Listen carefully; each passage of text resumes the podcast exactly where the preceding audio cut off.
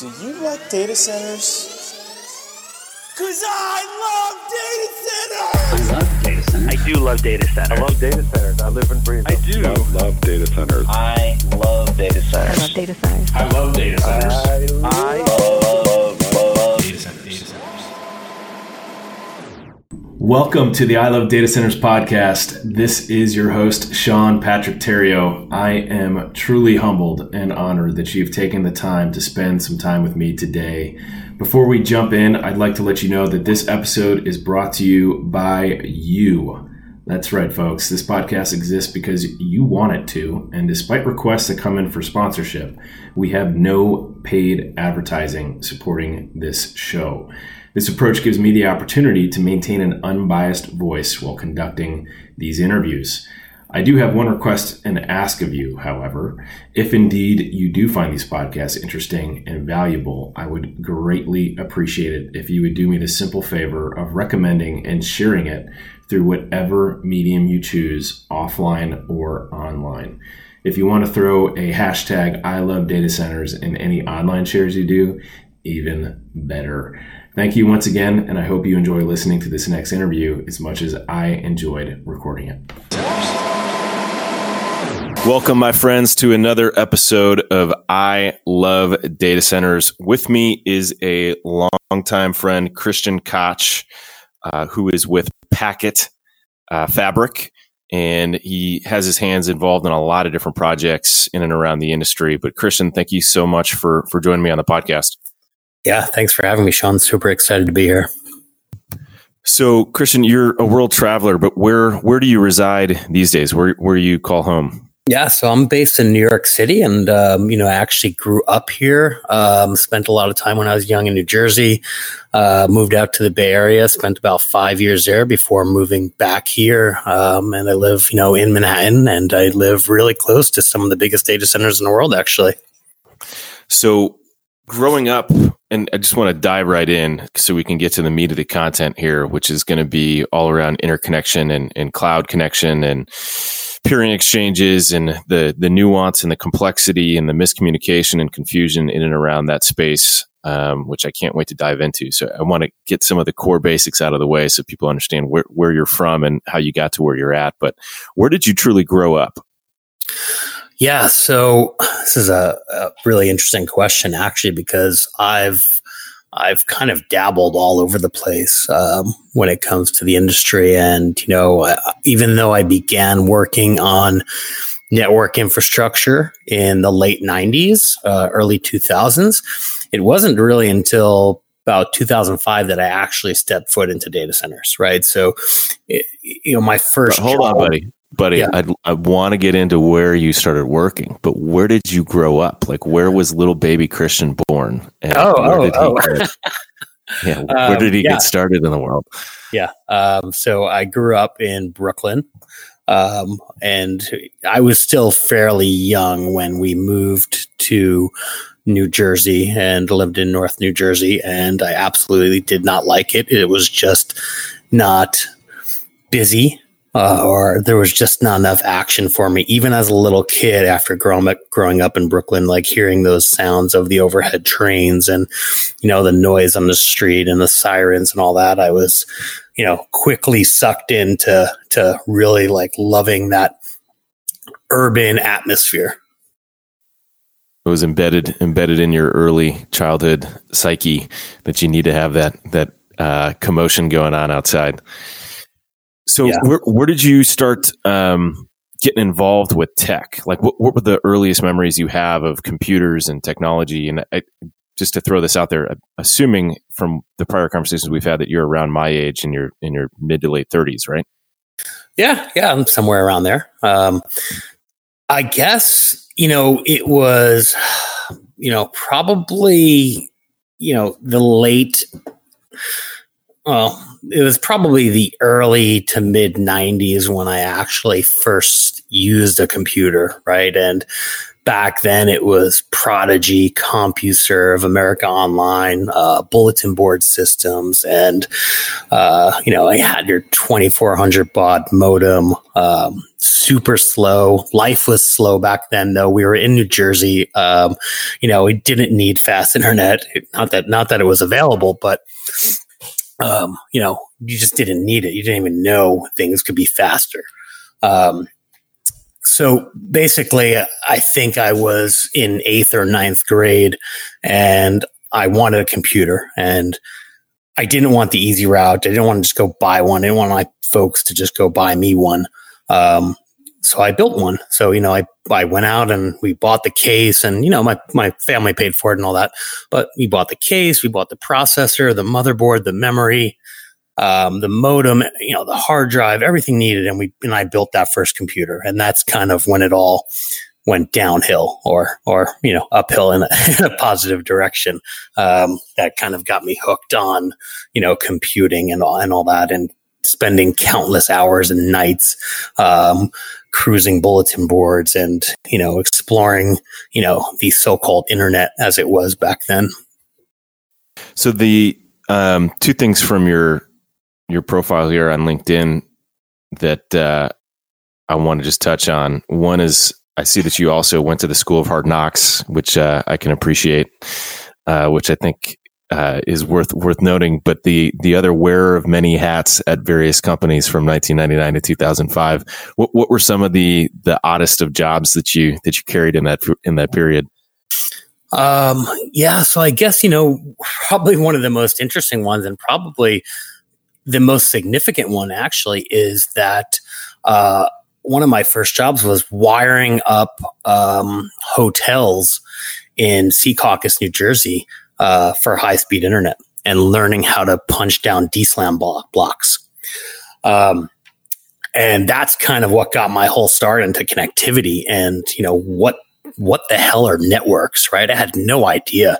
Um, they're just like, yeah, just run these cables, do this, punch this down, you know, and, and kind of learn from there. And that was kind of where, you know, um, you know, I, I, things just took off, and I was just like, wow, this is really cool. Like, you know, connectivity. Yeah, that's uh, a similar story to Garrick Sturgill and him getting into the industry was wiring fiber all over the place. And when he was putting fiber into Paul Allen's house, he was like, well, where, where is this going back to? like, where does this, what's the other end of this line? And it was a data center.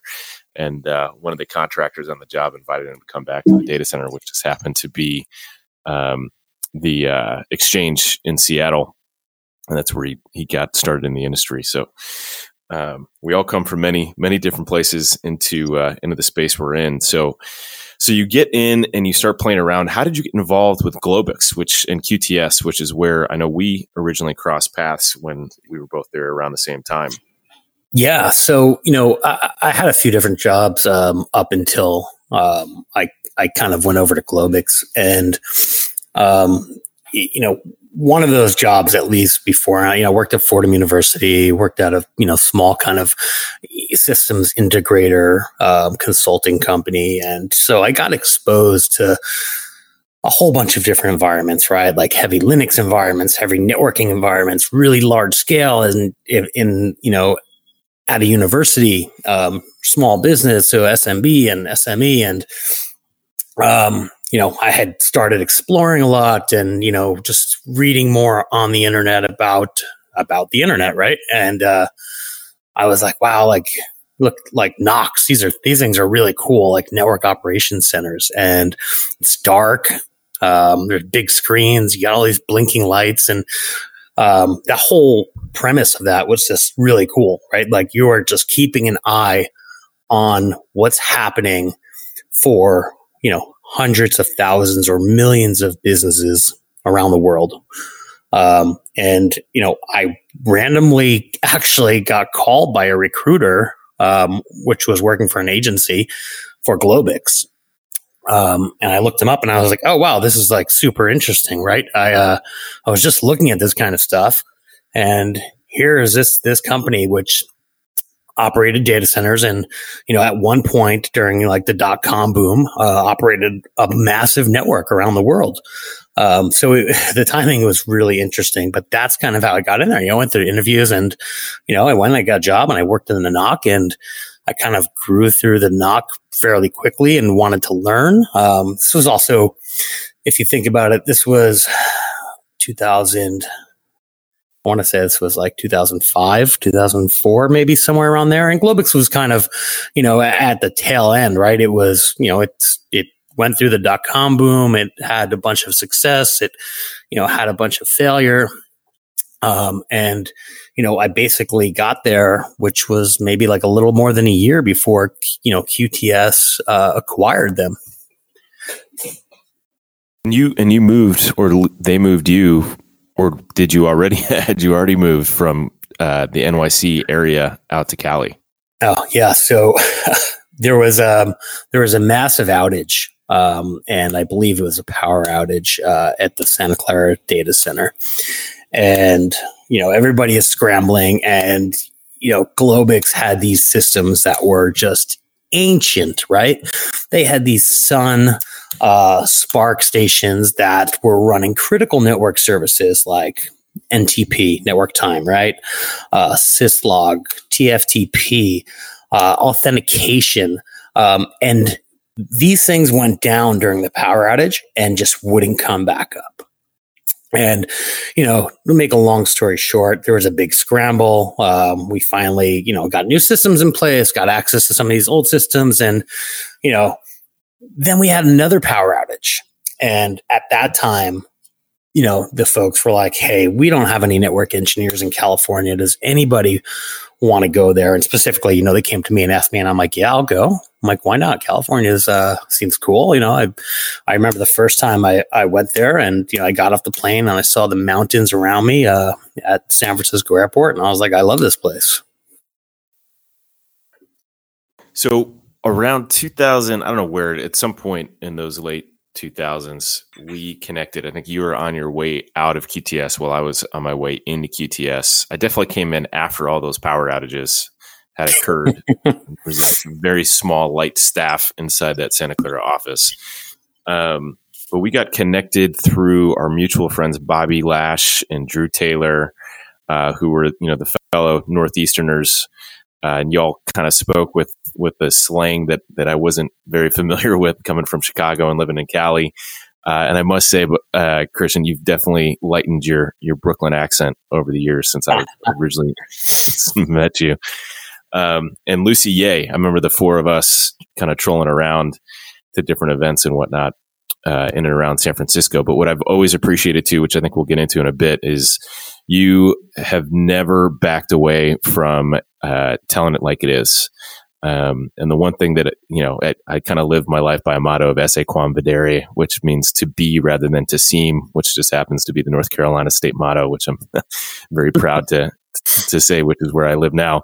Um, but you just kind of, you know, throw it on the table and you're not uh, afraid to stir up some shit if you need to, uh, to drive conversations forward and to hold people accountable uh, and to create meaningful conversations that uh, people need to have. So, um, what what sparked that with you? Right? Is is that something just uh, that you got out of your family?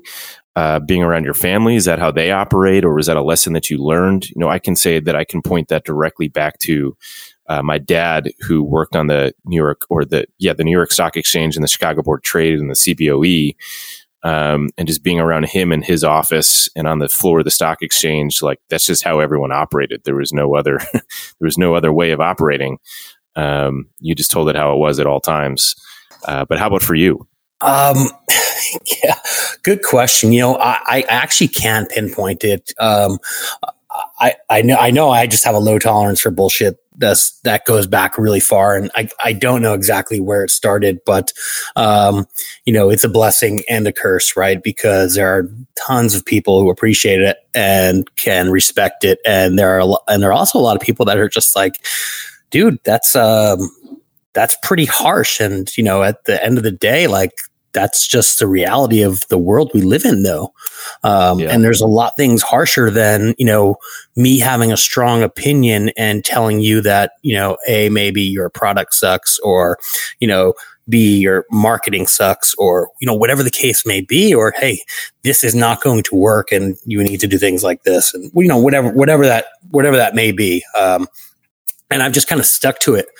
Um, and you know I, I haven't gotten enough complaints where you know i really had to change my tune. And uh, i'm kind of glad because i think it is um, a unique thing to to have. And um, you know it is kind of that is kind of me right? And um, i have a strong opinion. I'll always have a strong opinion on things. And you know i like sharing my opinion. I like being controversial right? Uh, i like being contrarian right? I mean i don't i don't believe that everything i hear is going to work and we can get into some of that i'm sure later. Yeah, and the uh, the key though, I think for both of us, at least that we've we both learned over time, is uh, having a strong opinion is one thing. Not being able to have discourse, right, and acknowledge someone else's opinion and talk through it and walk through it and have a conversation to kind of hash things out is another thing. Um, so you know, you're you're not a uh, a dogmatic uh, individual in your viewpoints. You, you're definitely able and wanting to sit down with people who may disagree with you, but can inte- intel- intelligently uh, have a conversation uh, around why they think you may be may be wrong. absolutely. And and i love being wrong right? There's n- there's no other better feeling. Actually well besides being right um, but there's there's you know be, there's no better feeling than being wrong and but being able to humble yourself and you know accept that and and and actually like open your eyes to to these new ideas or um, a new theory or whatever it may be right? Um, so it's it's pretty amazing to to be wrong as well at times as long as you know how to handle it. So you're in the Bay Area, and when you left QTS, you embarked on a, a handful of different um, career projects with with companies that got you to where you are, uh, and kind of centralized you in the heart of the the network uh, world through your work with NANOG and your work at PTC and and um, Apricot and a lot of the different events in the industry. But can you can you walk through that evolution and maybe you know one or two of the the lessons that you learned along the way as you were kind of solidifying solidifying yourself as you know one of the really the handful of people in the industry that um, have had the experiences that you have in some hyperscale companies, some massive growth companies, um, some companies with very very large global network infrastructure. Yeah. Um, so, you know, it was interesting because uh, I was at QTS and I got to QTS and I was, you know, in the heart of Silicon Valley and it was, uh, what was it? Like, you know, we are right at the end of the first decade of the 2000s, right? I think it was 2009, somewhere around there. And hopefully I'm not wrong, but I think that's where it was. Um, and you know, I started going out and and you know meeting people and and and learning my way around the valley and you know, I kind of had this. It wasn't an epiphany, but I was just like, "Wow, this is like amazing out here." If you are if you are a geek and you like technology and you like computers, there was no better place to be, right? So I can't even imagine, or I can't even begin to imagine how amazing Silicon Valley was you know, eh, during the dot com boom and even years before, right? Because 2010 was, it was kind of late. Um, it, it wasn't, you know, late as in it was 2016, 2017 when we started seeing these massive changes happening in San Francisco and, you know, the Bay Area in general. Um, but anyway, um, you know, I, I started learning about all this and I'm like, I'm, you know what? I'm not going to work for this company. Um, that's just kind of, you know, they've got great data centers are doing great things. These are these are this is really important and much needed infrastructure but there are way cooler companies out here. Um, so i kind of embarked and you know i looked around and saw what was out there and i ended up at this um, you know startup that was aggregating instant messaging right? So it was called Meebo m-e-e-b-o so what they did was aggregate all those instant messaging clients into one web platform. And this was when like Ajax and kind of Web 2.0 was really big, right? So you had your your AIM, you had your Yahoo Messenger, your MSN Messenger, your ICQ, all on this one web page, and it was really cool, right? So uh, I spent a couple years there, and you know, uh, I, I, kind of saw the writing on the wall as you know, uh, company wasn't growing in you know in the trajectory that it should have been growing or that it wanted to be growing. And i kind of started looking around and um, uh, i ended up going to twitter at the time. Um, you know maybe a year into twitter Meebo got acquired by google. Um, wasn't one of these big celebratory acquisitions though um, so i you know i wasn't too mad. Um, but you know i joined twitter. It was it was fairly early. It was before the ipo and uh, you know we were building out a big global network. Uh, we built out our own cdn in partnership with you know a large cdn provider. Um, but you know we kind of installed and deployed those caches within our own network pops um, and you know, I moved to San Francisco by that point, and you know, that's when I really was like, wow, this is even better than Silicon Valley, right? Because I worked for Globix and I QTS. Sorry, I worked for QTS, and I was living in Santa Clara, and it was great, right? I mean, the weather was great. You had the mountains around you, but you know, it was kind of slow. And, you know, it, it reminded me a bit of New Jersey in that essence. And, you know, that caused me to question what I was doing because I didn't like slow. You know, it's nice to slow down every once in a while, like vacation and all that, but I'm just not a, I'm not a fan of living slow. Um, so I moved to San Francisco and, you know, I was working for Twitter and, um, you know, it was exciting. San Francisco was just, it's just an amazing city. Um, and there were startups all around, you know, everywhere you went, you met someone that worked at a startup or a venture capital firm, or they were a lawyer that worked in tech, uh, or they worked in finance, but, you know, for tech, whatever it was, you always met someone that worked in tech. Um, and that city is so small. Um, but that got fairly tiring. Um, really quickly. Uh, you know, because as diverse as the city actually is, um, it's really not that diverse when it comes to, uh, you know, working in tech and, and so forth. Um, so, you know, I, I kind of, I, I, worked at Twitter and, uh, I was there through the IPO, a little bit after the IPO. Uh, I threw in the towel and I decided to move back to New York. Um, at the same time, I joined Microsoft, um, and this was my kind of exit from engineering in in a sense, where I started focusing full time or a, lot more on you know planning and strategy around interconnection and peering and um, things like that.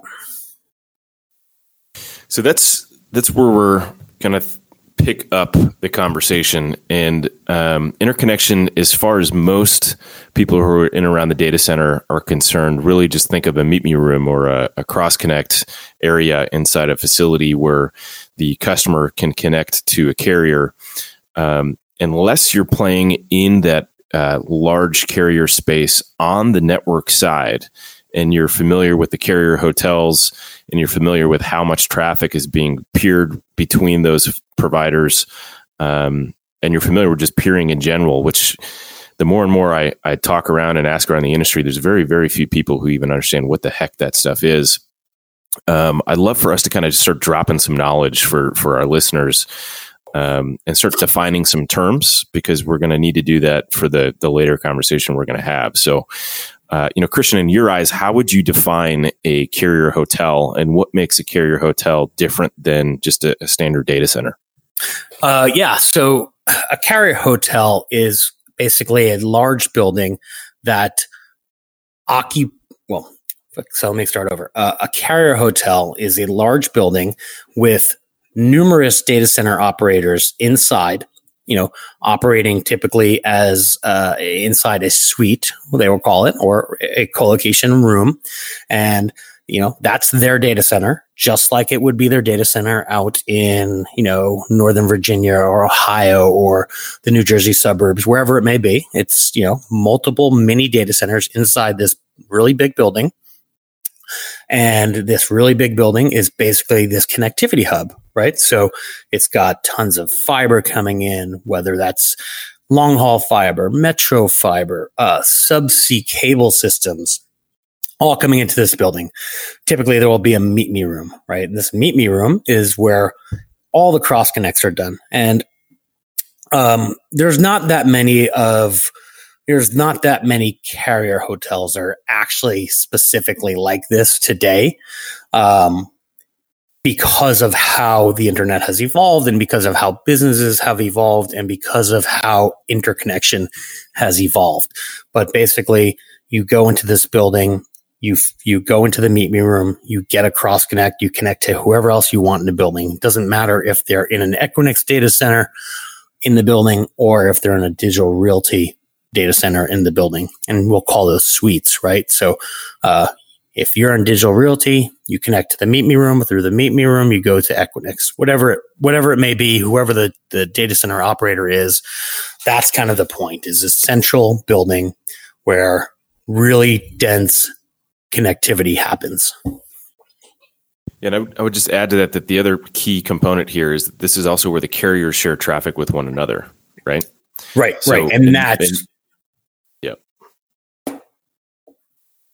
Yeah, so that's that's the fundamental key differentiator. Whereas in most data centers sitting out in the suburbs or even in, in major metros, you have customers connecting to the carriers, and then the carriers will backhaul that traffic in from that data center to one of these carrier hotels where they have their core network nodes that feed out to the internet at large. And the concept of peering, uh, you know, let's let's just very briefly describe the concept of peering because it's critical to understanding why it is that these carriers uh, want to connect with one another.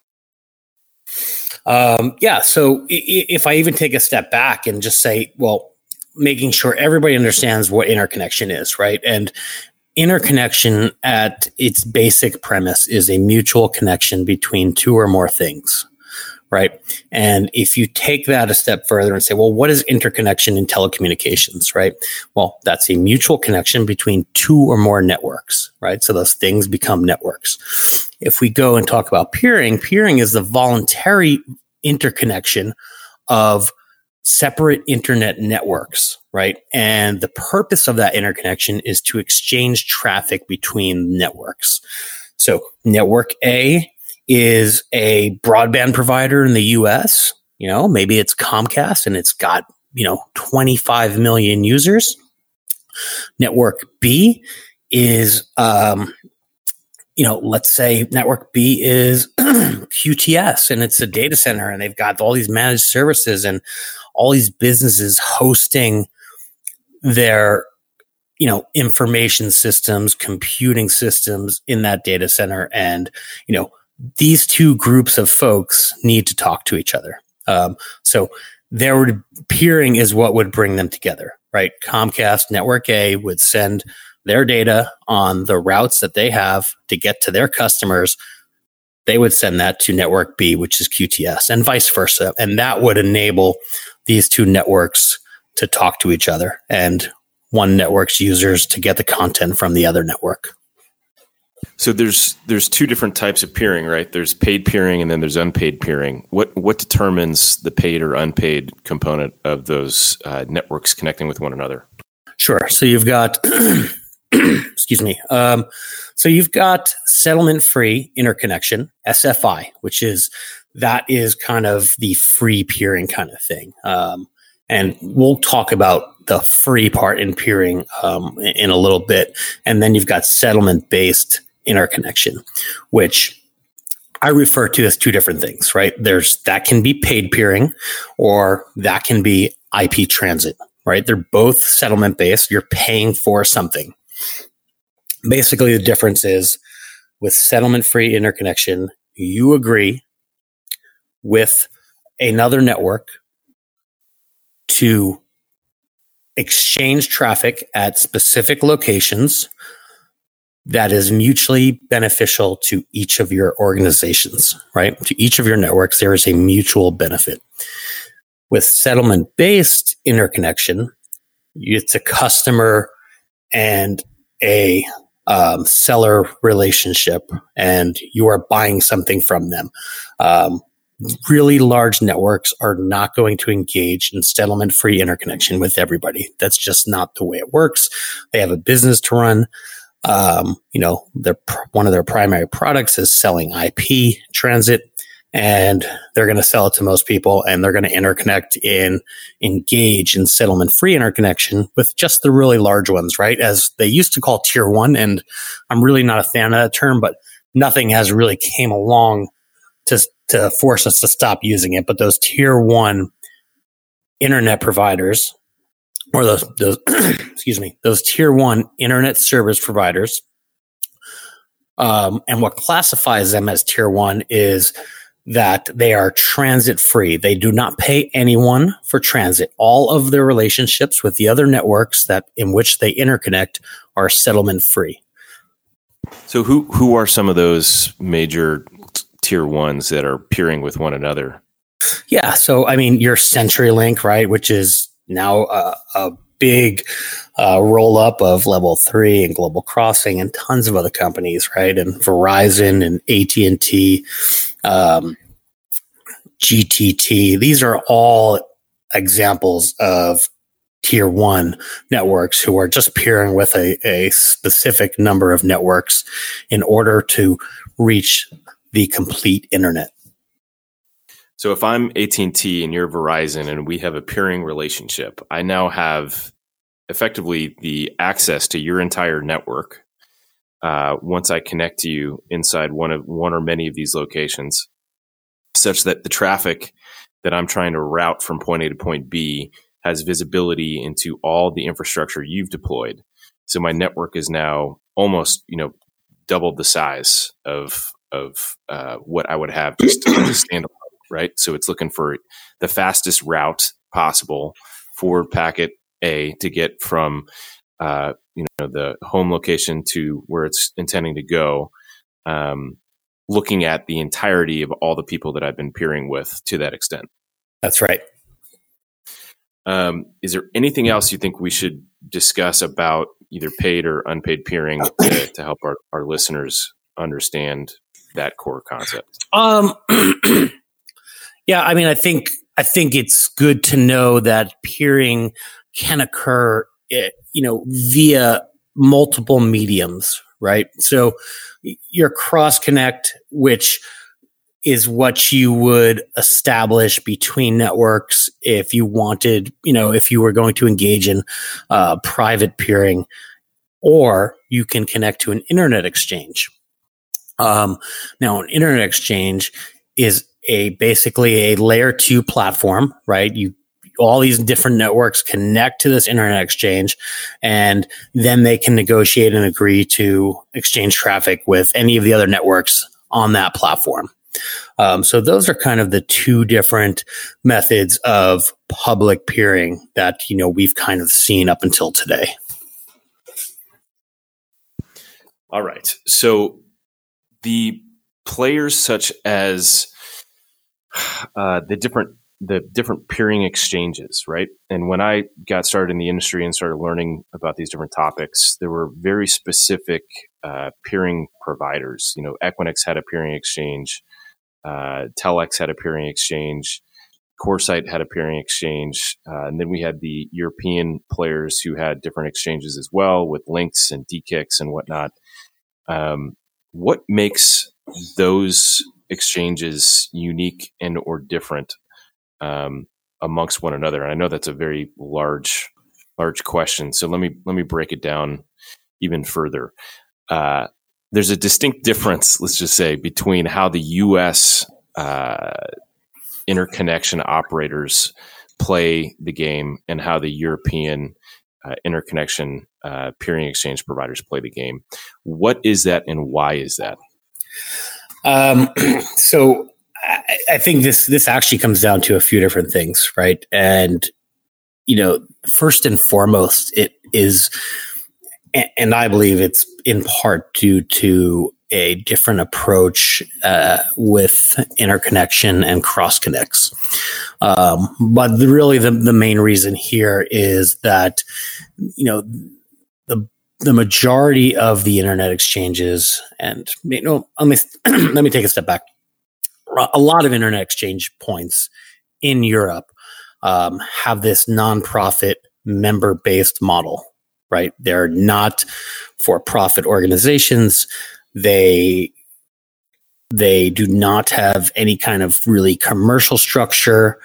Their members, their members pay a membership fee in some cases and vote on uh, the strategy and direction of the internet exchange, right? So whether that means lowering costs or entering a new market or you know the creation or uh, you know the uh, the you know the creation of policies um, whatever it may be right the membership has a say um, and you know we're seeing a lot more of these now but you know the dominant um, model in the us is commercial and it's also operated uh, mostly by a data center um, so they're they're very different. They're very different models.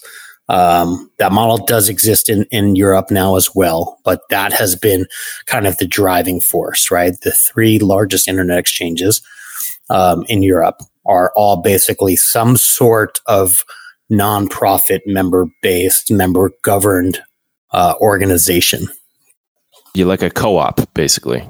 Yeah, very very similar. And there's actually someone who's you know in San Francisco who's done the you know or who's implemented the, the actual co-op model, and that's SF Mix. Um, you know, a lot of these other guys are 501c3 or 501c6, whatever fits. But SF Mix has af- actually adopted that actual co-op model, which is really cool. Um, and actually, to to dig into that topic, uh, that's Tim Pozar, who I interviewed in one of the uh, the early podcast interviews that I have posted on I Love Data Centers, and I'll, I'll pull that up while we're talking. But um, so that's that is one of the key differentiators. So while Equinix and Telx and CoreSite and a handful of others in the U.S., including I think it was uh, uh, what was the New York one that Tester Vasila started. Uh, well, he started NYC Connect Data Center. Yeah um, which was like the eighth was the eighth floor or the sixth floor in um, 111 8th Avenue. I don't remember which floor it was. Um, but he he had they're all pay to play, and it was a single company that would charge, and there was no co op model what, uh, whatsoever. Um, and you know every month rates would, or not every month, but every year or term, end of term rates would increase. Uh, almost consistently year over year or term over term. Whereas in the co op model, uh, rates would only increase for members if you had the same amount of members, and for whatever reason, the total cost for running that infrastructure increased over time. Uh, but rates actually would decrease the more members were part of the exchange. So I think that's a that's a key key point here because it led to something called OpenIX, which I know you've been a part of in the past uh, and may still be currently. But um, how did that specific dynamic of peering, uh, it, how peering was managed and how interconnection was managed in the U.S. versus Europe and elsewhere lead to the advent of something like OpenIX? Um, yeah, so you know, I, I think what people really were looking for was kind of a more even playing ground, right? And, you know, they wanted some of these benefits that you saw if when you were deploying infrastructure or operating infrastructure in Europe, and they wanted those benefits in the US. Um, and, you know, in the very beginning of OpenIX, you know, there was you know it, the intentions and what actually ended up occurring where i think we're very different and i wasn't there from day one. Um, but you know I, what came out of it was let's create this unified standards body on you know how interconnection operates you know let's make data centers more transparent. Let's make meet me rooms better. Let's make internet exchanges better Um, and kind of like, you know, how the MEF uh, does for Metro Ethernet, we just kind of embarked on creating standards around that. And, you know, these standards were, hey, you know, you should have, you know, this type of controls within your meet me room. You should have this type of security. Um, you should post your interconnection prices online. We should aim for transparency, right? And this created these standards. And um, I, I, don't follow it too much these days. I haven't been involved for a couple years, but um, it looks like it's still going on. And there's, you know, still certified internet exchanges. There's still certified data centers. So, I mean, I hope they are, um, you know, really working towards and accomplishing the goals they set out um, to fulfill that mission. Yeah, for for what it's worth, the story that I've heard um, in the hallways is that the the major content providers and some of the major carriers got together and said, "Hey, we'd like to establish a similar type of model that is in Europe here in the states because the price for interconnection and peering here in the states is just dramatically higher than it is elsewhere." Uh, and so OpenIX was a uh, a mechanism by which they were going to do that. Uh, sub- subsequently, um, and I had this conversation actually, funny enough, not too long ago on a podcast with uh, Robert DeVita, who's over at uh, was over at OpenIX as the uh, you know the chairman or whatever it was for a period of time. Um, it, effectively, the Equinixes and Telxes and and whatnot came to those content providers and the major carriers and said, "Look, look, look! If if you guys will just shut up and, and stop pushing this mantra uh, through OpenIX, you know, we'll give you guys substantial rate discounts." Um, so that this is no longer a, a, main issue for you to be driving. And um, subsequently, if you just follow the timeline, uh, the key members of OpenIX dropped out of organizing and really pushing the story forward uh, not long after those conversations. And it's been kind of left to the industry, other industry tier two players to drive the conversation and try to figure out what to do with OpenIX. So it'll be very interesting to see what happens with that entity. Uh, though I'm all about having the standards in place, which is fundamentally lacking in our industry at large. Um, but getting back to the topic at hand of interconnection, um, with all this talk of, of interconnection and the growth of public cloud, right? The whole concept around public uh, or cloud uh, cloud access and, and um, cloud internet exchange has come up. Uh, and cloud obviously means so many different things to so many different people. Uh, but in the primary uh, I guess, use case that most people in the data center world uh, think of when they think of cloud exchange or cloud internet connection uh, is the ability to access the likes of your major public cloud providers like AWS and Azure and, and Google uh, and whatnot. Um, but it's it's so much more than that, right? Um, so I guess let's let's dive into how and why it is that this cloud exchange platform and whatnot has confiscated the, the topic of what inter, inter, interconnection is and what all these different players and providers offer in the in the space. Yeah, um, let's let's get into it, Sean. Um, this is, I mean, I- I- interconnection and and not just interconnection, but what's happening now. Uh, I I just think is super exciting. We're we're just at you know a major major transformational moment um, within internet infrastructure that you know anybody that works at a data center company or a network service provider um, whatever you may do if you work in this industry uh, you should be really excited because of, of what's going on. And um, it's not about 5g or edge computing. Um, so simmer down a little bit um, but there's plenty of other reason to be excited yeah. So what? There, there's Megaport. There's Packet Fabric. I'm just going to talk off my head here of the players that I know that we're we're talking to about putting together some type of uh not some type of we're going to be putting together a white paper that will hopefully add some color and some clarity and context to everything that we're talking about right here right now but with megaport and packet fabric and equinix and digital and uh, even now the major carriers like CenturyLink and AT&T and uh, Zayo um, and then a handful of other of the traditional peering exchange providers like DE-CIX um, and LINX, they're all now claiming to have a, a cloud internet exchange, uh, you know, platform. Um, how do we dissect this and, and translate it so that people understand like what truly is the difference between a connection into the likes of Packet Fabric and a connection into the likes of a Megaport or a CenturyLink or uh, you know the Equinix exchange? Uh, yeah. So let, let me just let me just take a moment moment and see where I'm going to start here because there is just so much to talk about around this topic. Um, you know, okay. First and foremost, I think people need to understand how substantial the opportunity is, and I don't think the numbers I'm about to tell you actually even depict that yet right? So Gartner says that worldwide spending on public cloud and infrastructure is going to reach over 350 billion by 2022. Um, staggering, staggering number, right? Um, and in the RightScale State of the Cloud report from 2018, they surveyed enterprises about hybrid cloud strategy and public cloud strategy, and they found that 58% of the enterprises they surveyed will adopt a hybrid cloud strategy. So pretty, pretty, pretty big, right? Um, you know, nearing almost 60% of, uh, you know, and I think they survey a couple hundred companies.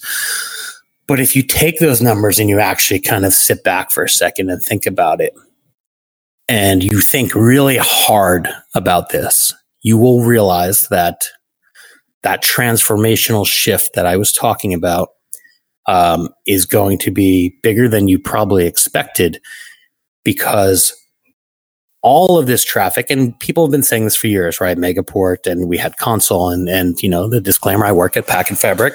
Uh, we all have these platforms that you know enable cloud connectivity and interconnection with third parties. Um, but if you sit back and kind of think about this, if all of this traffic starts shifting to private connections, you know, between an enterprise and a cloud provider, you know, via a platform, you know, whether in and whether that's you know a Megaport, uh, Packet Fabric, or Equinix uh, Cloud Exchange, whatever that is, um, that's going to be a very dramatic shift, uh, you know, in enough time because we're not even we've just cracked the surface of of cloud adoption, right? Like it's been AWS announced Amazon launched AWS 2000 in 2006 13 years ago and we're just cracking the surface of cloud adoption and in 2022 spending is going to be around 350 billion. So put that into perspective. Um, it's, it's just massive, right? I mean, there's no other way to describe it. So you're going to see all this traffic shift off of the public internet. Um, and, and, and, you know, quite frankly, in Cisco's forecast, they do a, they do a cloud forecast every year and they're forecasting that 95% of data center traffic is going to be cloud data center traffic. Um, so, you know, staggering and really eye opening numbers to think about how interconnection is really changing. You know, Cross Connect is basically your gateway to a whole new world of new connectivity models and shifting strategies. Um, you know, within you know the digital business as you know it, it's kind of a buzzy marketing term but it's it's fairly correct right i mean if there are businesses that do not need to be digital, right?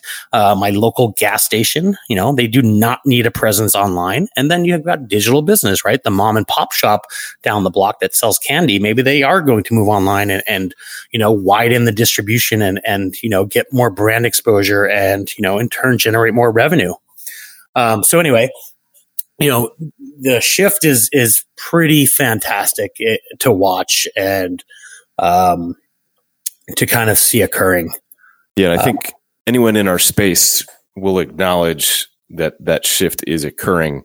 There, there, the debate may be around how fast that adoption is going to be occurring. Because I, I know that if you look at the the number of interconnections that were expected to be happening uh, by some of the capital players who are backing some of these companies, uh, and yet and then you look at the actual number of connections they don't they don't map you know one to one right? There's they're coming a little bit short of hitting the expectations of the volume of interconnections uh, taking place.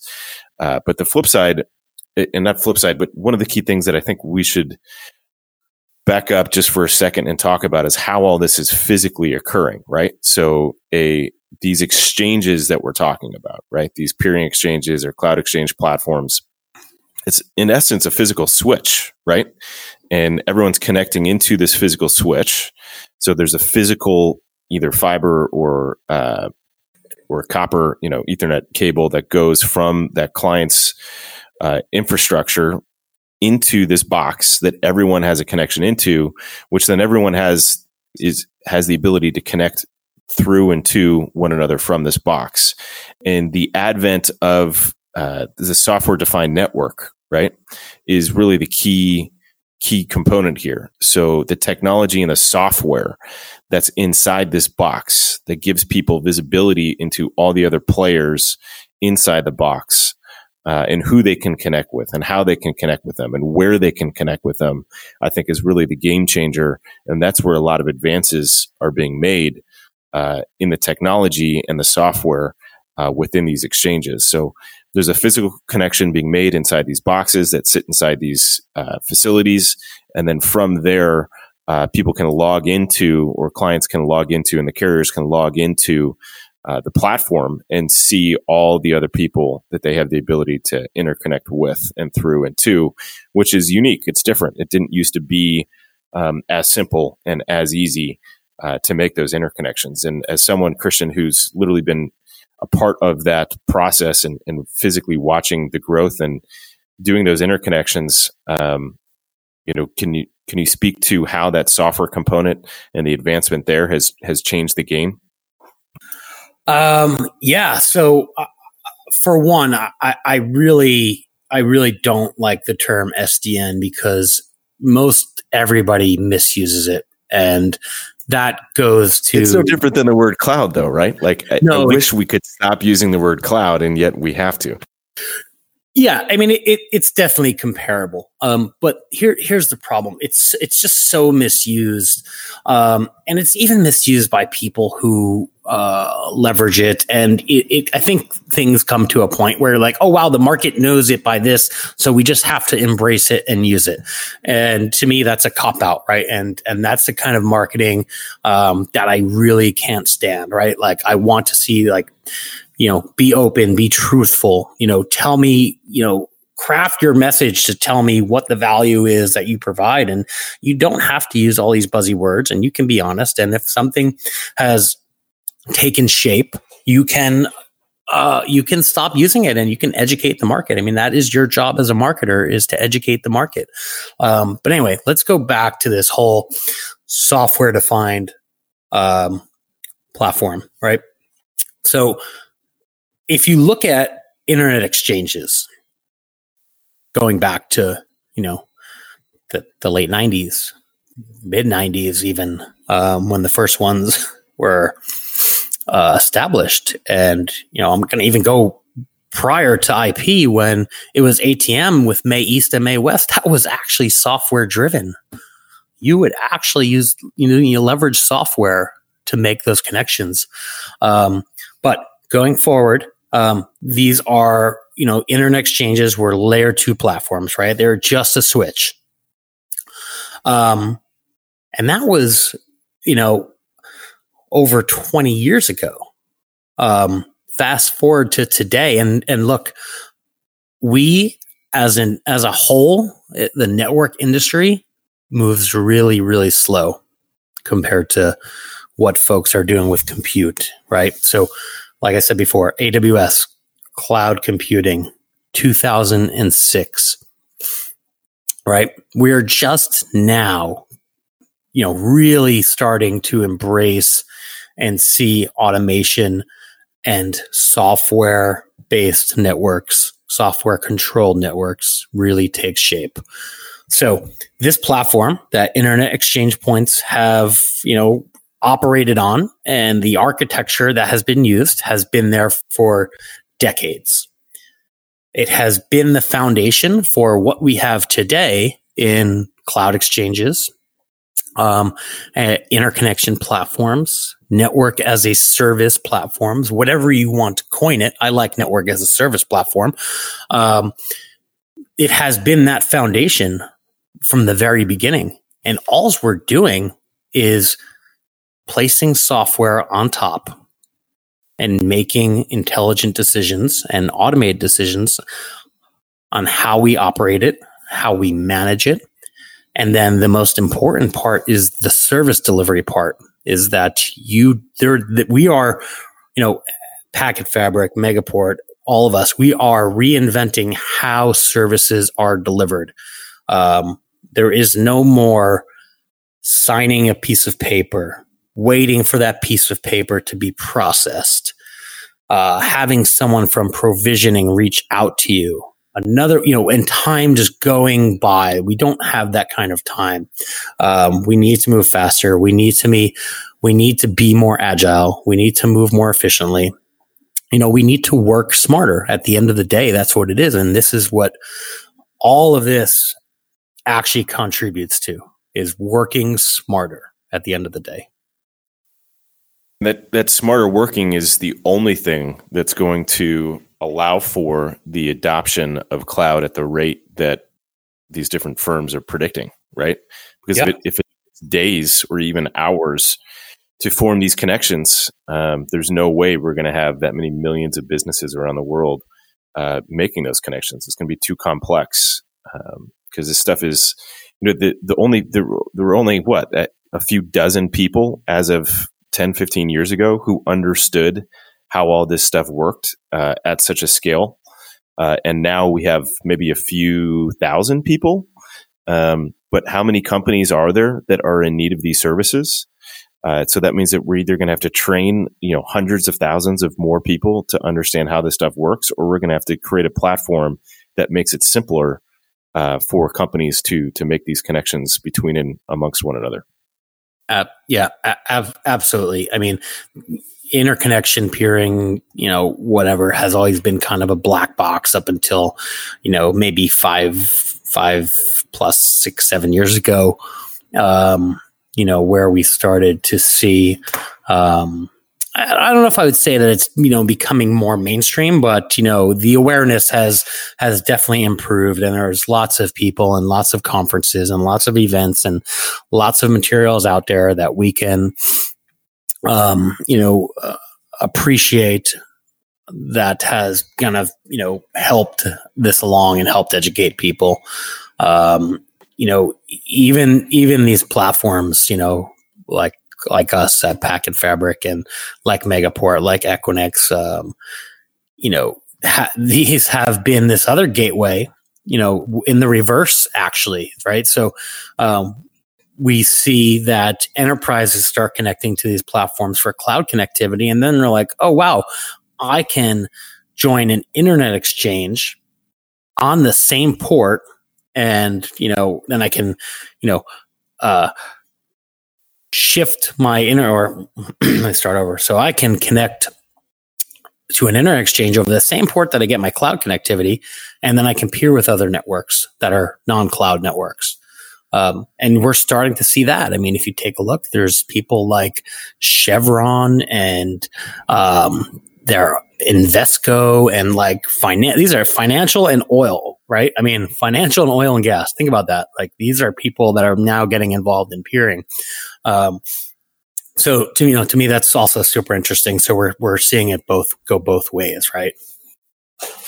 Yeah, and the the number of different actors that are participating in these exchanges is also, I think, of note, right? So some something as simple as a CRM, so Salesforce, for example, uh, having a presence on this exchange and being able to directly connect to Salesforce uh, makes it such that if there's issues uh, in in connecting to Salesforce via the internet at large, uh, you will have the ability to directly connect to Salesforce such that your sales team, you know, their productivity doesn't have to be squashed because uh, of issues with the with your IP transit um, connectivity. So, and we're seeing it now also through through the work I'm doing with Microcorp and their partners, the UCaaS providers, so the unified communications service providers such as Mitel and Nitel and Nextiva and whatnot. They're all connecting into these exchanges, allowing customers to also connect directly to them uh, inside these facilities, which is making the reducing the latency for voice data uh, and and just regular um, traffic between those two firms uh, that much um, faster. So there's lots of different applications that can be leveraged uh, and can be taken advantage of as more and more people get closer and closer to one another um, via these direct connections. So, with that being said, one of the key things I really want to get out of this this podcast with you is what makes Packet Fabric uh, different than Megaport and then we can dig into you know what the Equinix Cloud Exchange is doing that makes that different than Megaport and Packet Fabric. But let's just start with that basic question about Megaport and Packet Fabric and what the two companies are doing. And I know you you spent some time at Megaport, so you're you know one very uniquely positioned to speak directly to what those key differences are between the companies. Yeah, um, and I, I obviously get this question a lot, um, but uh, I honestly also think I'm in the, one of the best positions to answer it, and that's not because I I spent some time at Megaport as well, but it's also because uh, I was a Packet Fabric customer prior to uh, taking a role over here, and the key difference is that Packet Fabric, um, when you know when you know the founders had this vision to build this. Um, they the one thing, the one key thing that they did differently was they built a carrier grade network, high speed, redundancy everywhere, um, carrier grade network. Right? We are Verizon, but doing it right. Um, and you know that's that's really the key differentiator, right? We are both platforms. We both leverage software for the operations and management. And as I said before, the important piece, which is the service delivery. Um, we both provide access to cloud providers. Um, we both provide access, you know, between your own environment in data centers. And, you know, this is the important piece is that um, we are high speed, 100G everywhere.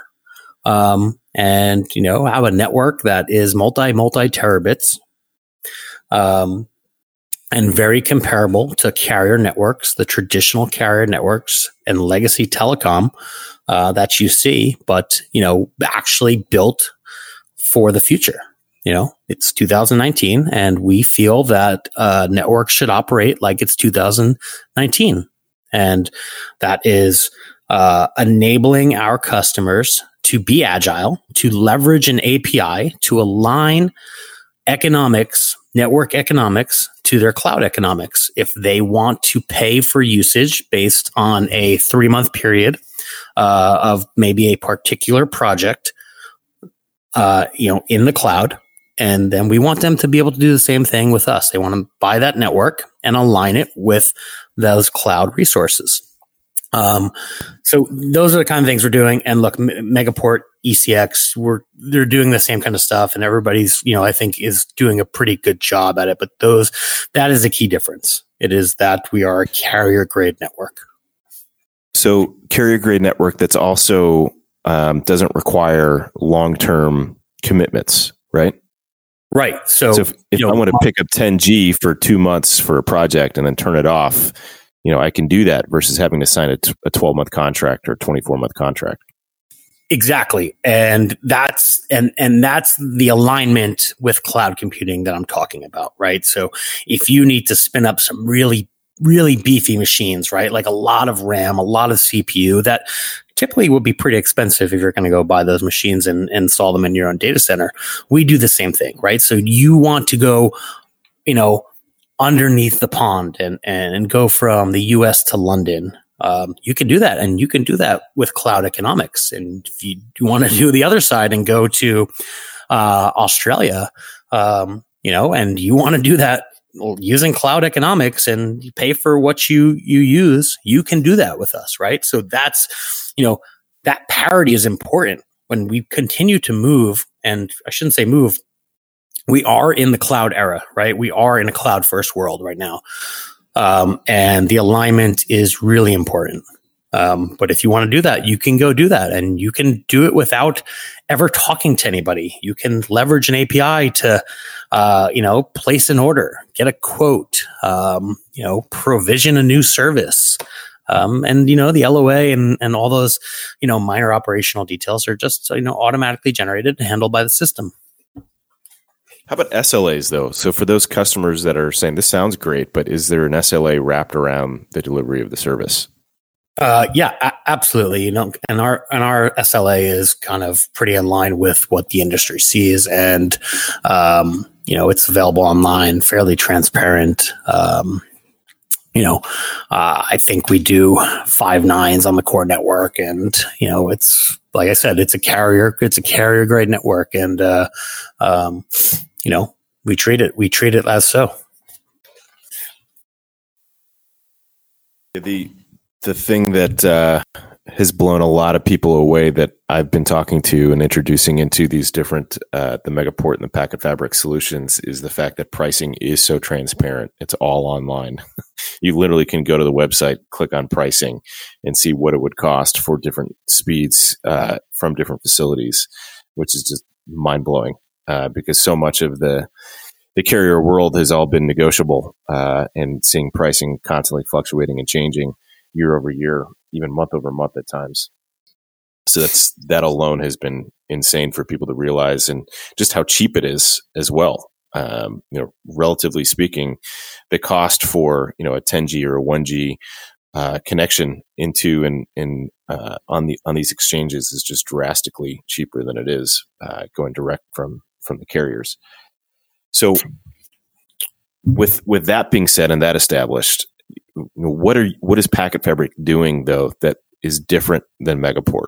Like, what are the use cases where um, you think there's there's true differentiation between the two organizations?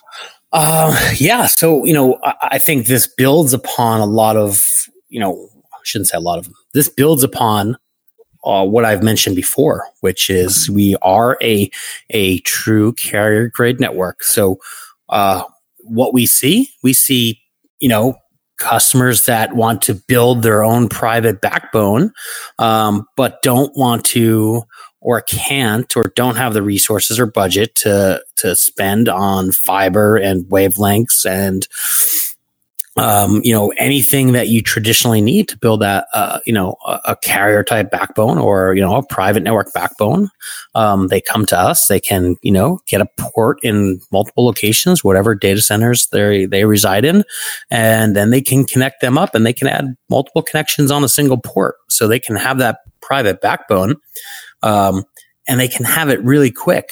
Um, so that's that's one of the huge use cases um, for us right um, and I think that's a little bit different than than how Megaport has approached things. Because Megaport has approached things from much of the cloud first mentality, um, and you know I don't think there's anything wrong with that. Right? It's everybody operates their business and you know defines a strategy and executes differently.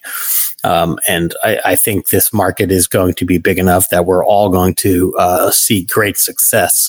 Um, but that would be the kind of the, the key use case that we see, you know, and that's just that's different, right? I mean, we see the cloud, we see the private connectivity between networks, uh, we see people leveraging us to connect to internet exchanges, whatever it may be, right? It is a platform, right? So when you say carrier grade network, what does that mean? Like, what would what would distinguish a carrier grade network versus a non carrier grade network? Yeah. So, are there any specifics to that? Yeah. So, I mean, things like, you know, we are lighting fiber, we are uh, buying a lot of high capacity bandwidth. Uh, we are using higher end uh, routers and switches. Um, and you know a lot of the architecture is similar to how uh, network service providers are carrier grade. Uh, shouldn't even actually shouldn't even start. Should stop. Just stop saying carrier these days. Um, you know, but you know architecture that's very similar and you know ready for um, high scale, high bandwidth. Um, uh, those are probably some of the things that I would I would use to define it. Okay. Um, now let's talk about the the EC the Equinix Cloud Exchange. So ECX um, and how ECX would be different than Megaport or Packet Fabric because this this is a question that I've had to answer for both customers and partners dozens of times, um, and the pros and cons and advantages uh, and disadvantages of leveraging some someone like Equinix and the ECX platform versus leveraging, um, I would say, a more potentially more agnostic platform such as a Packet Fabric or a Megaport um, to make the similar type of interconnections uh, that a client wants to wants to procure. Um, how would you go about defining that to to a customer who says, you know, what's why can't I just use ECX to accomplish what you're telling me I should accomplish or I can't accomplish? Yeah, so you know, there's there's one key difference, right? And that is that you know the ECX is limited to Equinix data centers. So if you have a lot of money and you don't care about it, then you can buy connectivity and services from ECX. Um, and you can deploy in every Equinix data center in the world. And, and I'm only half serious there, right? I mean, I think, I think, you know, the key here is to be able to respect what Equinix has built because they're damn good at it.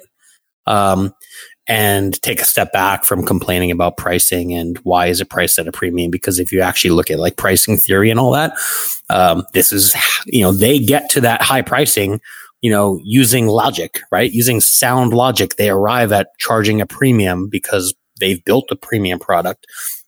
They've got the economies of scale right they've got the density so, you know what? That kind of thing, you know, okay, you can command a premium. But yep. let's get back to the point, right? Is that that's that's the only real difference, right? You're limited to Equinix data center. So if you've got three deployments in Equinix data centers and you've got two deployments in QTS, guess what? ECX is not going to be the best option for you. Um, but the best option for you is to diversify just like you would with any other carrier. So maybe you get ECX and packet fabric. Maybe you get Packet Fabric and Megaport. Maybe you get ECX and Megaport. Um, whatever you know decision you make and strategy that you put forward, um, you should always be diversifying. Just sticking with one of us is the same as putting all your eggs in a, in the same basket and just having Verizon for your connectivity, which is a dumb move in 2019, right? Yep. Yeah, and one of the other key features and functions I think of these uh, offerings, these platforms that we're talking about, um, is the ability to spread that traffic across multiple, uh, uh, I guess, services. Right. So let's say I buy a gig port or a 10 gig port or even a 100 gig port uh, with Packet Fabric. You know, let's walk our listeners through what you can do with that and all the different things that you can leverage with that one port. Um, yeah. So look, I mean, you get that port and you have it your way, basically, right? So you get a 10 gig port and you can take out uh, two gigs and you can create a virtual connection to an internet exchange, right? Uh, you can take two gigs and create a cloud connection to AWS. You could take another two gigs, create a cloud connection to Microsoft Azure, right? You can take a gig and create a virtual connection, which we will call private peering, and you can establish, uh, you know, that connection with one of your partners. You can take another gig and get internet access, right? So any network service that you can buy that you can consume, you can do it over a single port with virtual connections, segmenting that traffic into a secure and private fashion. And the very next day, you can rejigger and reconfigure the whole damn thing. Yep. exactly that, and that is the value, right? It is allowing allowing organizations and network teams to be agile and to adapt to the demands of the business instantly, right? Uh, and on demand, and not have to wait weeks or months uh, to be able to make those changes. So let's speak to some of the limitations, right? Uh, because this sounds all, you know, rainbows and, and sunshine and unicorns. But what are some of the limitations of leveraging these platforms? And I'll throw one out there just out the bat because when I talk to a lot of customers about the solution, they're like, "Well, this is no brainer. Like, let's let's get this signed up. I want to do this right now." Um, and I'm like, "Okay, well, which what data centers do you have a footprint in?" And they're like, "Well, we're not in a data center yet." I was like, "Okay, well, Packet Fabric isn't going to sell you that last mile access, so we have to get you from wherever your data lives now to one of the locations where Packet Fabric has a presence, right? So, you know, that's one, right? So Packet Fabric isn't going to own that, manage that, uh, that process for the customer. They still need to get from point A into a facility where Packet Fabric is located. Right. And and that's and that's most of us, right? But I think, you know, the next step in that evolution is is enabling um, you know, the on-prem stuff. And there's multiple ways to go about that, right? Through partnerships and you know, through other network development. But that's probably one limitation is, you know, none of us are, you know, building fiber in the metro and are going to extend to a commercial property.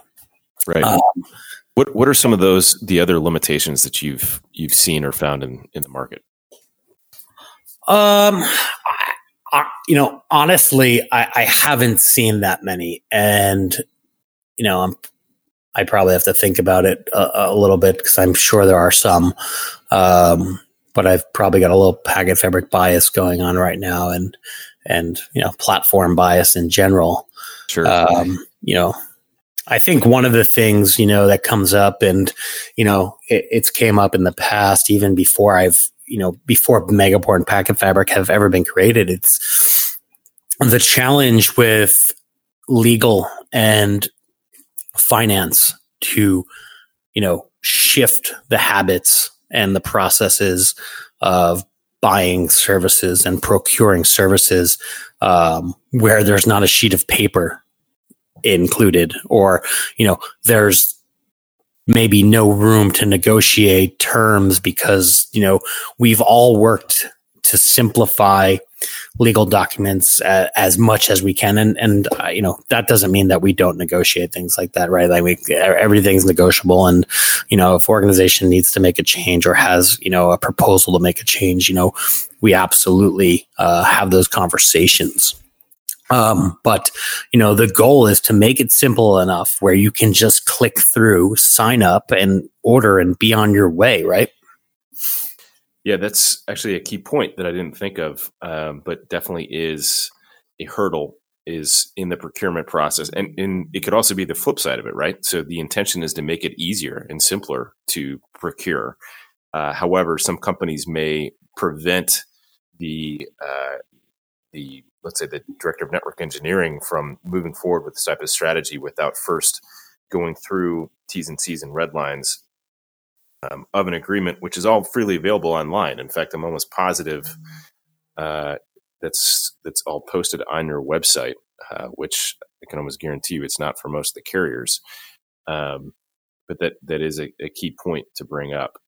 Um, so let's let's then get into like the different direct connect options and cloud exchange options that the carriers themselves offer, right? So CenturyLink has has an exchange cloud exchange offering. Zayo has a cloud exchange offering. AT and T has a cloud exchange offering. Um, what might be some of the differences? And, and, I come across this because they're like, Sean, you're talking about all these different, uh, you know, the Megaport and Packet Fabric offerings, but you know, we have one. Like, why aren't you talking about what we're doing? I'm like, well, what what you're doing has limitations, you know, very similar to those same limitations of, of the Equinix cloud offering, where you need to be um, Equinix facility to take advantage of it.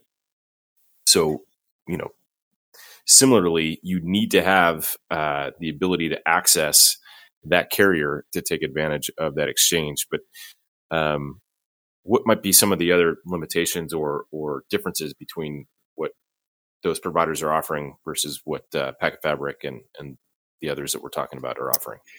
Um, yeah. So, I mean, you know, let me first start by saying that you know a, a lot of those guys and those those a lot of these carriers are great partners um, to you know not just Packet Fabric, but a number of uh, initiatives or projects that, that I have or am currently working on. But um, have you ever seen what happens when a, a legacy telecom provider tries to write software? It's not pretty, right? So that's number one. Number two, um, they've got the last mile stuff, right? So that's that's kind of a differentiator, and that's um, an advantage that they have already is that they're you know, depending on the market, they're in the last mile, and they can sell to those enterprises. I don't really think they're selling that much inside the data center, um, not with not with solutions like Packet Fabric, Megaport, or uh, Equinix Cloud Exchange around. Um, I just don't think it's significant uh, enough. Um, so that would be really the only one that I would really see is um, it's you know just much more of a vertical integration for them because they've got the fiber themselves, they've got the lit network themselves, and they just stack on the the the cloud connectivity part and bolt that on, and you know there you go. They can serve commercial properties in metros uh, or in markets that they're present in. Yeah, the the other interesting paradigm which is a little bit different from the physical and the network component that I see occurring, is uh, the likes of, of Zayo. You know, I'll just take Zayo for example. They've had a uh, cloud exchange platform where if you connect into if you're if you're in a facility or in a region that has Zayo connectivity, uh, more often than not, you can connect into this platform and you can have visibility into the Azure, AWS, uh, Google platforms and you know procure and and do a lot of not all but a lot of the same things that you could do inside of a, a Megaport or a Packet Fabric um, platform once you're connected to it. Um, but to my point, I have seen the Zayo sales team and the carrier sales teams at large having a very difficult time learning these new technologies because they're so outside of the core of their business. Um, so, you know, selling data center and hosting services uh, has been a struggle for most of those who have sold carrier services their whole career. Learning how to sell a cloud exchange platform when they have very little understanding of what the true advantages are of cloud exchanges in the first place, and or even public cloud in the first place, is is difficult. Um, and I was actually just having a, an interesting conversation with someone from Crown Castle in our office the other day about their data center offerings that they have. And I was doing some brief education with him, even though he's worked with the company for a number of years, of what the real differences are between the Crown Castle data centers and some of the production data centers that we have here in the Raleigh area, such as Cyrus One and Flux Central and Tierpoint. And really was very eye opening for him just sitting down and having a very brief conversation on that topic. Um, so I think one of those other just interesting paradigms is that we have companies that have the ability to do some of the services that we've been talking about today, uh, carriers, um, and yet the sales reps may not even bring it up to their customer and offer it because they don't even know about it or are not comfortable selling it because they it's too confusing for them. Yeah, and you know, I think carriers in general just have a problem, um, right? And this problem is basically hey, we have a lot of users and all these different opportunities to create new revenue streams. And so they they dive into all kinds of stuff, right? So the cloud connectivity is one piece, and it's that's that's a little bit more reasonable. Um, but I just read that MTN, which is a carrier in Africa, is is going to sell insurance services. Uh, I think T-Mobile announced recently they're going to, you know, create a bank account. Like, come on, guys, let's stick to what we're good at or what, what they're good at. And that's connectivity. Um, and you know, why don't you work on improving the connectivity and improving the business model instead of creating these absolutely ridiculous new revenue streams? Um, and this plays into the cloud connectivity part. And you know, Zayo Zayo sells block storage or uh, object storage or or one of these. Like, who's buying object storage from Zayo? Who's amazing at at at fiber, right? And they're great. I mean, they've got so many assets, and you know they've had their issues over the last year or a few years. And, uh, you know, with the digital colony um, acquisition, I, I, think Zayo is going to be a, a, real, not that they haven't been, but I think they're going to be a real force to be reckoned with. And, you know, those guys are going to clean up. They're going to unload some of the stuff. zColo will probably be gone. Some of this cloud stuff will probably be gone, and they'll get back to their core focus on, you know, selling really great network. Yeah, to to that point, um, it's been very interesting, and I think one of the takeaways that I'd like the the listeners to have is, you know, Packet Fabric's focus is very specific, right? You, you guys are dedicated to making um, wholesale connectivity and you know large port connectivity available uh, on a a easily consumable platform, month over month contracts. Uh, you know, spin it up, spin it down as you need um, you know, as you mentioned, a 2019 network. Um, you don't have, I mean, how many, empl- I mean, you have a fair number of employees at Packet Fabric, but you're not talking about the thousands of employees that the likes of the carriers have.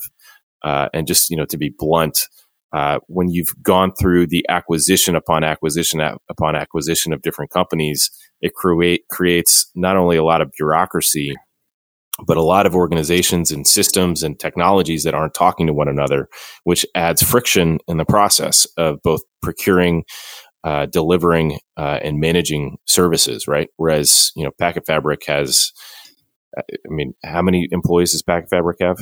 Uh, we're just about under thirty, actually. Yeah, and you know, Megaport has a few more than that, but they haven't gone through gajillions of acquisitions. Um, and you know the whole point of these newer organizations that are coming out and delivering the services that you guys are delivering is very focused and uh, fixed uh, versus trying to be all things to all people uh, when they're having a hard time just delivering the service that they that they um, have built their whole company on in the first place and yeah, I hate to bring this up because I, I love the team over at the the CenturyLink um, hosted solutions uh, formerly Savvis, basically, uh, team within CenturyLink, who are some of the smartest people that I've I've worked with in, in the marketplace. Um, that is delivering some top notch services to their customers, but at the end of the day, they're operating within CenturyLink.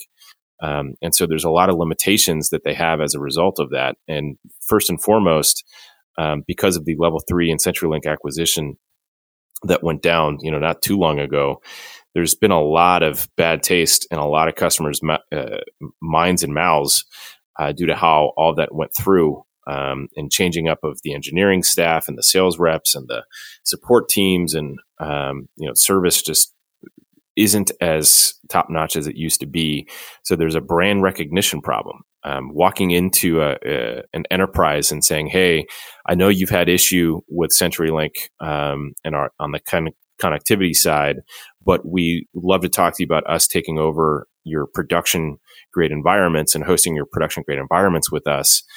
That customer literally has laughed them out of the room and laughed me because I'm I'm a huge fan of the team that's over at the hosted uh, side of their house uh, that's you know delivering production grade services and totally different team than the connectivity side, but they're struggling up against the brand uh, tarnished tarnished brand that they have with most of the mid level enterprise and large enterprise market that's been been working with them on that connectivity side. So it's my long winded way of saying um, that companies such as Megaport and Packet Fabric and PurePort is another one that's here out of the Raleigh area. Uh, they have one singular dedicated focus, and their whole team is focused on that. Um, and they're not trying to be all things to all people, which is something to definitely take into consideration because it affects the how the services are being delivered. Yeah, I absolutely agree, and and I'm glad you mentioned PurePort. Um, uh, I've been talking with a few of those guys over there, and I've seen the platform in action, and it's pretty amazing. It's uh, they've done a they've done a great job um, putting that together, um, and you know uh, preparing themselves to go to market and tackle this other section of the market um, uh, where they're aiming for. Yeah, and we'll we'll likely have uh, someone from PurePort on the podcast here over the next couple weeks or months to come. But um, Christian, before I lose you because we're coming up here at, at the end of our time. There's a handful of organizations that you're a part of, uh, and you've you as of January, I think, launched your own newsletter, uh, which is friggin' phenomenal. Uh, that kind of does a synopsis of what's going on in the marketplace and moves that are being made, and some opinions that you have about how things are going to shape and play into the future. Uh, could you speak to some of that if people want to follow you or, or get a hold of you or track what you got going on? Yeah, absolutely. So um, actually, it's I think it's been three years now um, that I've been running a newsletter, um, and you know, kind of like I really appreciate you doing this podcast. You know, and and kind of how it goes back to what I said before about we do things really slow in the network world. There are so many interesting um, you know projects and and just things you know media and uh, content and, and, initiatives in you know that we see in technology all, all, around the industry but you know fail to see a lot of it in networking data centers internet infrastructure.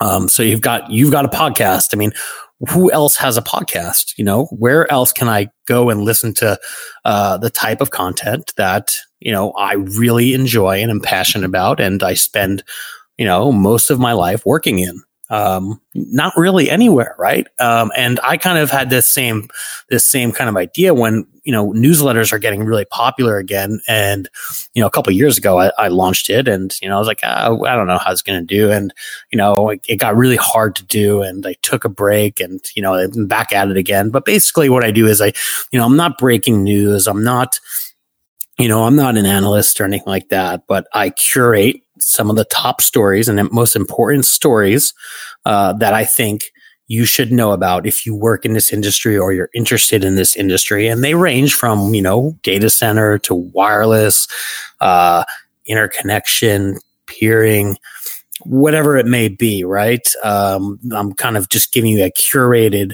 uh, list of stories you should look at uh, sprinkled with you know some opinion here and there on uh, or some of my notes on you know what's happening or what's going to happen in the industry. But you know if you're interested in subscribing you can go ahead and and go to my uh, personal website which is just christiankoch.nyc uh, slash newsletter and you can subscribe there um, you know, it's been growing pretty well. I'm almost at like 4,000 subscribers. Um, so, uh, it's, it's interesting, you know, cause you got to be careful. The more, more people you get listening to you or more people you get reading your stuff is the bigger your voice gets. And you do need to be a little bit careful. Um, you know, outside of that, um, should I talk about NYNOG, things like that? Yeah, please. Yeah. So, um, just over three years ago, uh, myself and my my friend and colleague Dave Temkin uh, were talking, and we're like, you know, look at this thing that Chicago has, ChiNOG, it's, which has been going, which had been going on for a few years by that point. Um, and we are like, we're in New York. This is the greatest city in the world. This is way better than Chicago. No offense to Chicago people, uh, even though your pizza is not pizza, it's lasagna. Um, we can do this in New York, right? And uh, you know, we got a couple people together and, you know, we had our first one. It sold out. We did like a hundred and some people at this first meetup, uh, which I, I expected honestly to do like 30 people. Um, you know, from there we started doing some more and we became a 501c3 nonprofit providing educational resources, um, and opportunities to folks that are interested in networking and network operators. Um, and, you know, we've just passed our third year. We just had our 12th uh, meetup. So we do like a more three hour meetup style event after, after work here in New York, once a quarter, basically. Um, so check it out, nynog.org. If you're in the area, we would love to have you. Um, and that's i think that's about it. You know i think i'm getting into too too many extracurricular things where i need to i need to watch out and make sure i have enough time for other things. But um, i've got a few more things going on that are more private and i can't really talk about them yet just because uh, uh, disclosures and things like that. No worries but um, so before i let you go i have some rapid fire questions. But as you've been going through your career what is one piece of advice that you think was very instrumental or that, that you took to heart and has helped shape you as a as a professional in the marketplace? Um, you know, I, I it, this is a funny one. I, I don't actually think I have one, but I'm going to give one. Uh, I'm going to give one out in return, um, uh, which is just have fun and make a difference. And uh, I've had this on my LinkedIn profile since LinkedIn came out, and I was trying to figure out what to write, and I've just kind of lived by that. You know, uh, you know, a- as my career has progressed, and as you know, my life has kind of you know moved forward, and it's just it. You know, have fun and make a difference, and uh, you know, enjoy what you do. Love it. Um, and how about from an education standpoint? You know, for those listeners who want to dig deeper on these topics, you know, outside of staying tuned for us releasing the the interconnection interconnection playbook, which should be coming out probably shortly after this uh, podcast gets dropped. Um, you know, what are some other resources that you found very instrumental in your education in the in the industry? Um, yeah, so go to conferences, meet people, um, absorb everything you can. Um, find a mentor if you don't have one, if you can. Um, there's plenty of resources online, too many to list off here, but you know, feel free to get in touch with me uh, by email or on Twitter or wherever, and I can point you in the right direction. Um, but you know, you know, if you are if you've got money to spend, I would say go check out guys like Structure Research and TeleGeography, who do some really great market research. That's kind of know, it, they're kind of in their own niche, right? Like it's not this this antiquated Gartner research or 451 or anything like that. It's actually really interesting stuff. Um, so go check that out if you if you want to spend money to to to learn. But otherwise, you know, there's there's plenty of resources. Go out to conferences, talk to people. What What are some of the key conferences that you think people should look at attending if they if they want to step up that game and make those connections? Yeah. So I mean, look, if you are if you are a network operator side um, or or just strictly network side, then you know get out, go to NANOG, go to APRICOT, go to RIPE. Um, if you are looking for more, you know, on the interconnection and peering side, then check out the Global Peering Forum or the Asia Peering Forum or the European Peering Forum, depending on you know where you reside or you know where your business operates. Um, and, and there are plenty more, right? There are if you're on wireless, there are specific events for wireless, and if you are data center, then there's stuff like Data Center Dynamics and other data center conferences like Data Center World and whatnot. Awesome. Um, any other last words of, of wisdom or, or thoughts you want to drop? Um, you know, one of the questions I, I, typically ask that you may have some feedback on is what is one of the biggest misconceptions people have in the market? Uh, oh man, this is a uh, okay. So um, I'll give you the the the simplest one, which is that peering is always better and it's cheaper than buying IP transit. Um, and That's a good one. And that is, you know, that is a myth. Um, and you should dig into it on your own or you should reach out and we can kind of explain it. But um, it's not always the case. It can be.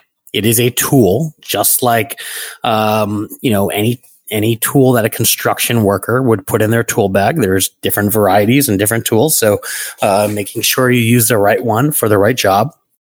Um, that so that is one of them. Uh, yeah, that's that's a good one. Um, and that that whole concept dawned on me through reading uh, Bill Norton's Internet Peering Playbook, which I think uh, if someone's really wanting to dig into the weeds about how the industry operates, that's a, a, good resource to to start with. But he provides some of the economic models, which is what you're talking to from a pricing perspective, uh, on how to determine whether or not peering is going to be effective for you, especially due to the reality that the cost for um, IP transit has been dropping so dramatically. Uh, month over month, year over year, for God knows, you know, the last couple decades since it became a, a real thing. Um, so that's drastically changing the economic modeling for for peering for most folks. But Christian, I greatly, greatly appreciate you and the work that you're doing in the industry, the knowledge that you drop on a regular basis. I think we both share a passion for um, for the industry, but also for just sharing the knowledge that we we've gained, and that a rising tide will hopefully, God willing, raise all ships. Um, So appreciate your time with me today. Hopefully, this was helpful for our listeners to gain some nuggets of intel that they can take into their day to day world. Um, and they know how to connect with you. We'll definitely put that in the show notes online. And my final question, as always, is Christian, do you love data centers? I love data centers, Sean, and thank you so much for having me as a guest. Uh, I am beyond excited that there is a podcast, and even more excited that you're the one that's hosting it. Um, if you know everyone that's listening, share this with your colleagues. This is the best way to get it out, and let's get you know a hundred thousand people listening to Sean's podcast if they're not already.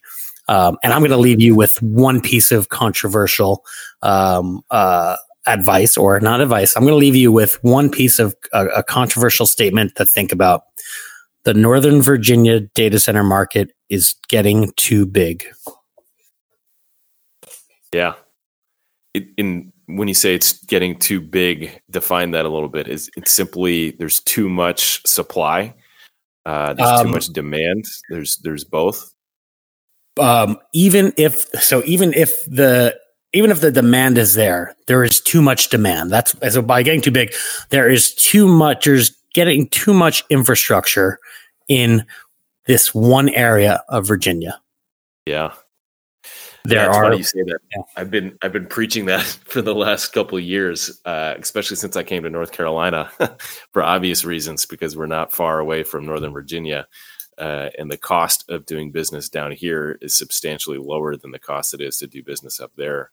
And I see too many people looking to deploy up in that market for reasons that just don't make sense, uh, both economically speaking and just from uh, what applications they're looking to host up there. They just want to be there because they want to be there. Um, so I'd, I'd love to have that conversation, both with anyone listening and with you uh, another time, and maybe we can set up another time to to have this conversation live. I think I think that's a roundtable um, in the making that would be just super exciting to to Yeah. get a bunch of people on. Agree. Um, all right, brother. Well, thank you so much, and I'll be talking to you soon. And thank you, listeners, for for tuning in. All right, thanks, Sean. So there you have it, folks. I hope you enjoyed the interview. And before I sign off, I really need you to know that we really do love data centers over here at Open Spectrum. It's not just a, a catchy tagline for a podcast. They are our passion and our livelihood. And I encourage you to learn more about how we serve buyers, service providers, agents, master agents, and investors in the data center hosting, network, and cloud services space.